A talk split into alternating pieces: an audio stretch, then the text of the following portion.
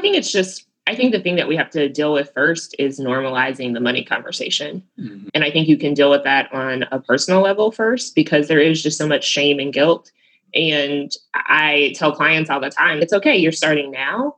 And I feel like money is one of those things that we're not really taught about. You just learn through osmosis. And um, even if you had parents that talked about money in your home, doesn't mean you're going to be great at managing finances. Do you want to learn effective ways to build relationships, generate sales, and grow your business from successful entrepreneurs, startups, and CEOs without listening to a long, long, long interview? If so, you've come to the right place. Gresham Harkless values your time and is ready to share with you precisely the information you're in search of. This is the I Am CEO podcast. Hello, hello, hello. This is Gresh from the I Am CEO podcast, and I appreciate you listening to this episode. And if you've been listening this year, you know that we hit 1,600 episodes at the beginning of this year. And we're doing something a little bit different where we're repurposing our favorite episodes around certain categories or topics, or as I like to call them, the business pillars that we think are going to be extremely impactful for CEOs, entrepreneurs, and business owners. And what I like to call the CB Nation architects who are looking to level up their organizations. This month, we are focused on our greatest asset, talent management and hiring. Think from great resignation to the great renovation. And if you disagree with me, maybe these episodes might be especially for you. Life and especially business has changed. It has forced those that are within organizations to look differently at talent, how it's being managed. When we talk about change, think about it. We have to realize that business as usual is no longer here. And that's evident in attracting and retaining clients, but also in setting up people within organizations to succeed. Think onboarding, think DEI, diversity, equity, inclusion, and belonging, how it is working from home, and even going back into the office. Things are different. And this month, we are going to explore these topics by featuring CEO hacks and CEO nuggets, but also interviews that focuses on these changes and how organizations can make sure they care for and attract the most valuable asset, their people. Sit back and enjoy this special episode of the I Am CEO podcast. Hello, hello, hello. This is Gresh from the I Am CEO podcast, and I have a very special guest on the show today. I have Keina Newell of Wealth Over Now. Keina, it's awesome to have you on the show. Hi, thank you for having me. No problem. Super excited to have you on. And before we jumped in, I want to read a little bit more about Keina so you can hear about all the awesome things that she's doing. And Keina works with professional women and solopreneurs to create new possibilities with their money so they can save more, pay off debt, and stress less about money. She's passionate about her work and finds no greater satisfaction than helping her clients start approaching the way they manage their money with joy because they've learned to feel possibility where they once felt shame, guilt, overwhelm, or anxiety. When she is not coaching, Keina is spending quality time with family and friends, family, family and friends, encouraging herself to go work out. To learn more about Keina, head over to Wealth Over Now and explore her tips to manage your money well. Keina, are you ready to speak to the I Am CEO community? I am. Awesome, awesome, awesome. To get everything started, I want to re- wanted to rewind the clock a little bit, hear a little bit more on how you got started. Could you take us through your CEO story? We'll let you get started with the business. Of course. So I feel like the origination of it comes from graduating college and having a mountain of student loan debt and i was making 70 or i was making $30000 a year but i had $75000 worth of student loan debt. And anybody who's listening you can do math that sounds really overwhelming. And so i started having money dates with myself because being 20 what 22 graduating from college you're thinking about oh i want to own a home. People tell me i'm supposed to save but i don't know how i'm supposed to do all of this because i'm not making a lot of money. So i had to get serious with my finances. I talked about money with all of my friends as well. And two years ago i came to a point where i was asking myself like if i could do anything that i wanted to do what would i want to do? And i love talking about money. I enjoy helping people budget. I've helped my friends get their finances in order and so I became a financial coach. And it also aligned with before I started my business, I was an educator. And so the thing that I loved within education was coaching. I was a vice principal, also a math teacher. And so being able to see transformation with adults whenever I was coaching them as a classroom teacher, or even basically coaching students as well in the classroom to see something within themselves that they couldn't see was something that I enjoyed. And so now I feel like I get to do that every day, but in a different capacity. And that's working with a number of different professional women and solopreneurs to help them see like how can you actually get unstuck and change your relationship with money Nice. Sometimes there's no conversation at all uh, around it. And sometimes people just put it on the back burner, don't actually look at what the number is that they have to pay off if it's debt or whatever that might be. And I think being able to, for one, look at it and figure out exactly how to plan around it. But it sounds like there's so many other things that are involved with it that people sometimes don't deal with as well. I think it's just I think the thing that we have to deal with first is normalizing the money conversation. Mm-hmm. And I think you can deal with that on a personal level first because there is just so much shame and guilt. And I tell clients all the time, it's okay, you're starting now. And I feel like money is one of those things that we're not really taught about. You just learn through osmosis. And even if you had parents that talked about money in your home, doesn't mean you're going to be great at managing finances. And on the flip side of that, if you don't have parents that don't talk about money at home, it doesn't mean you're going to be great or bad with finances. It's just like we're it's something that we're supposed to be good at, but no one's talking about. Yeah, absolutely. And that's why I love the work that you do because you're bringing that conversation to light and the tools that help people as well too. So um, I know I touched on it a little bit when I read your bio. Could you take us through a little bit more on how you work with your clients and what exactly that process looks like? Yeah, so all of my clients, I have a one month intensive, whether it's a solopreneur or someone who wants to work on their personal finances. But I like to start, and I tell people all the time that like your personal finance journey should be personal. And I think there's a lot of information out there by financial gurus, if you will, where it's like just you can't, you need to save a thousand dollars and then you need to throw all of your money towards debt. And a lot of people feel very deprived in that way of thinking. And so with my clients, I always start with a values and goals based approach. And so we dive into what their financial values are. What are your financial goals? And I know that financial goals piece sounds scary to a lot of people because I encounter people that tell me, I don't know if I have goals. And I don't think we have to make goals complicated. And so we try to simplify that. And then after we identify whatever your goals are and your values are, then we actually align that with how you want to spend your money. So I walk clients through creating a spending plan, which also we could call a budget. But I use the term spending plan because I think it creates a space for clients to be curious on like how do i actually plan to spend my money? And then from there i'm teaching my clients in that one month intensive how to use their spending plan as a tool. And so that means that we are in conversation with your bank account and your money from week to week. And it's not just the thing where like i've made a pretty spreadsheet somewhere and you put it on a google drive folder an excel sheet or on a piece of paper and you never look at it again. Or uh, moving clients away from what I call bank account budgeting, where you look at your bank account and then you go and spend because you see money in your bank account mm-hmm. and you've paid all your bills. So you've given yourself permission to do those things, but you haven't actually thought about the things that you could be preparing for that are coming in the next month or in this next six months to a year. Nice. The kind of understanding how you're getting to where you're going and where you are along that process because I think so many times we're just not, sometimes sometimes we're just not aware of exactly where we are and what we need to do to get there. Yeah, and I think we make it, I think people make it a lot more complicated because even you're talking about goals in five to 10 years. And I'm like, how mm-hmm. about we just talk about this year? And something that I know catches people off guard, whether it may be my Costco membership, oh yeah, or my Amazon Prime membership, or mm-hmm. like your auto registration. Like those aren't unexpected sp- expenses. They may be irregular or an annual expense, but we can actually plan to prepare for those. And I like running thing that I talk to people all the time. I'm like, Christmas is not an emergency expense, guys. It comes on the same day every single year.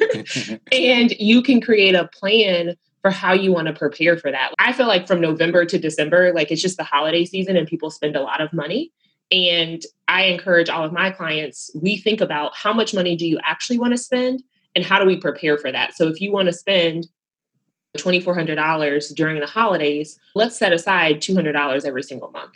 Mm-hmm. And so now when you get to November, you're not looking at like your paycheck and dang, I don't have any money until my next paycheck because I have to pay for all these things. Or you're not paying for like your holiday season in January or February of the next year. So it's all about, I, I try to steer away from this word discipline because I also think that sounds really restrictive. Mm-hmm. And I'm mm-hmm. like, it's not about having more discipline, it's just the fact you need a plan. Yeah, and I always felt what you spoke to were just habits and different things that we do, and sometimes we're not even aware of the habits that we have, but that awareness allows us to to be able to take the shit where we want it to be.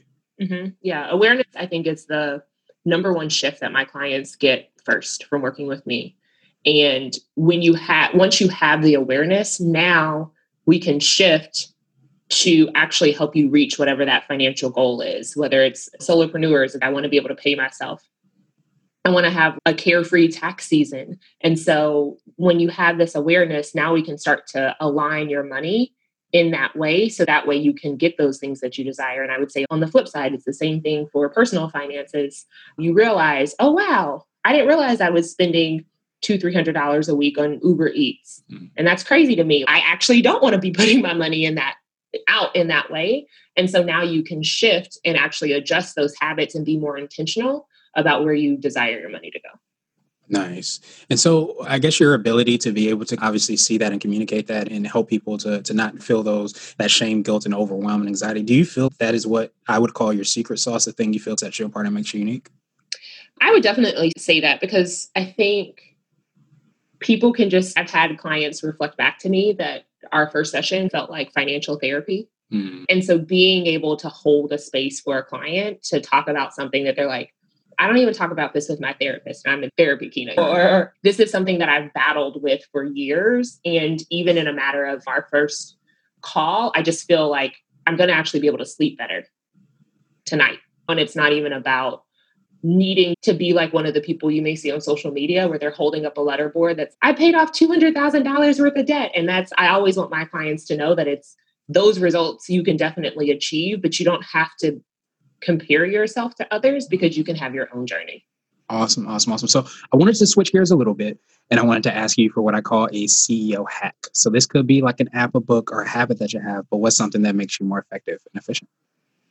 I would say hiring a business coach has been the thing that actually makes me more effective. And I think that's because I've been able to have someone hold the space for me to develop in the way that I desire to serve my clients but then also in the way that i desire to show up for my business. And i think it's it just felt like personal development which in our lives at least for myself after college and a few years out of college i felt like you don't necessarily you don't work on yourself in the same way. Like I felt like in college, I was still a little kid that was like going to be a fighter, fire, a ballerina, and a doctor all at the same time. um, and so having that business coach has just allowed me to be very reflective on what I want to be true. It's allowed me to work on like my mindset. So all of those things that I think help me show up better for my business, but also for my clients.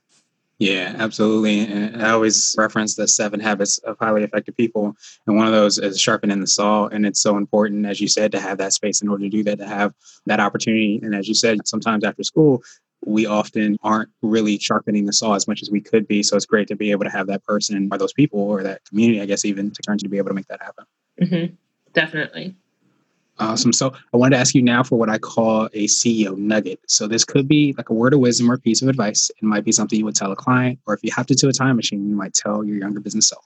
I think something that I would tell a client, it's about progress and not perfection, which I think I can tell myself as well. um, tell me too. and just realizing every day that you show up, you get to make a choice. And I would tell myself that, like, there you know this in entrepreneurship there's so many different ebbs and flows. There's no like linear way to get from point a to point b. And so there's a roller coaster of emotions there. So i have to remind myself that this is a journey. But then also i remind my clients of that all the time whether it be oh my goodness like i just went on a shopping spree because i was doing like emotional spending came in and just got me in this moment. And so mm-hmm being able to tell them like okay what tools do you have that maybe you didn't have a week ago or a month ago what progress have you made and how do we move how do we learn from this moment instead of letting it be something that defines us in a negative way yeah, that's absolutely powerful. And it's so funny. I have a theme every year, but I feel like with everything that happened, I often say giving yourself grace because often we can beat ourselves up more than anybody else. And as you said, like understanding that whether it's finances or entrepreneurship or any aspect, sometimes it can be like a roller coaster ride. So we often won't look at the things and the progress that we've had and the progress that we've made. We'll just look at where we want to be, or we'll be busy looking at somebody else's race and what they're doing. And we forget about being kind and being appreciative of ourselves and what we've done. Mm-hmm, definitely. Awesome. So now I wanted to ask you my absolute favorite question, which is the definition of what it means to be a CEO. And we're hoping to have different quote unquote CEOs on the show. So, Keina, what does being a CEO mean to you? For me, I think it's like owning it's owning this new space in the world that I have and not shying away from the things that seem hard because this is I'm building something that is bigger than myself and I want to fully embrace that and acknowledge that this thing has not happened because of happenstance but my business is here because I'm feeding it. I love that perspective. I love that definition. Thank you. Very welcome. And what I wanted to do is pass you the mic, so to speak, just to see if there's anything additional you can let our readers and listeners know. And of course, how best they can get a hold of you and find out about all the awesome things that you're working on. Yeah, I would say if there's any listeners that, and I'm sure there's plenty of you, that you're looking to change your relationship with money, one of the things I love is to encourage people to have money conversations. And I recently started interviewing my own clients to have candid money conversations with them. So I started a series called Wealth Over Now Money Files. So wherever you listen to podcasts at, you can listen to me talking to my clients about the successes that they've had in working with me in my one month intensive. Some of them have worked with me for over a year, but I created that series because I wanted other people to be able to hear, like, I'm not alone, especially because a lot of the people that I work with are very type A individuals. Mm-hmm. But finances are like the one thing that they're like, I don't know why I can't figure this out because I have multiple degrees and this just shouldn't be happening to me. so that's available to you. And then if you are looking to connect with me, learn more about my services, you can go over to my website at wealthovernow.com. Awesome, awesome, awesome. Well, Keina, we will definitely have the links and information in the show notes just so that everybody can follow up with you. And I hope you have a great rest of the day. Thank you for listening to the I Am CEO podcast powered by Blue 16 Media. Tune in next time and visit us at iamceo.co. I Am CEO is not just a phrase, it's a community. Be sure to follow us on social media and subscribe to our podcast on iTunes, Google Play, and everywhere you listen to podcasts subscribe, and leave us a five star rating. Grab CEO Gear at www.ceogear.co. This has been the I Am CEO podcast with Gresham Harkless. Thank you for listening.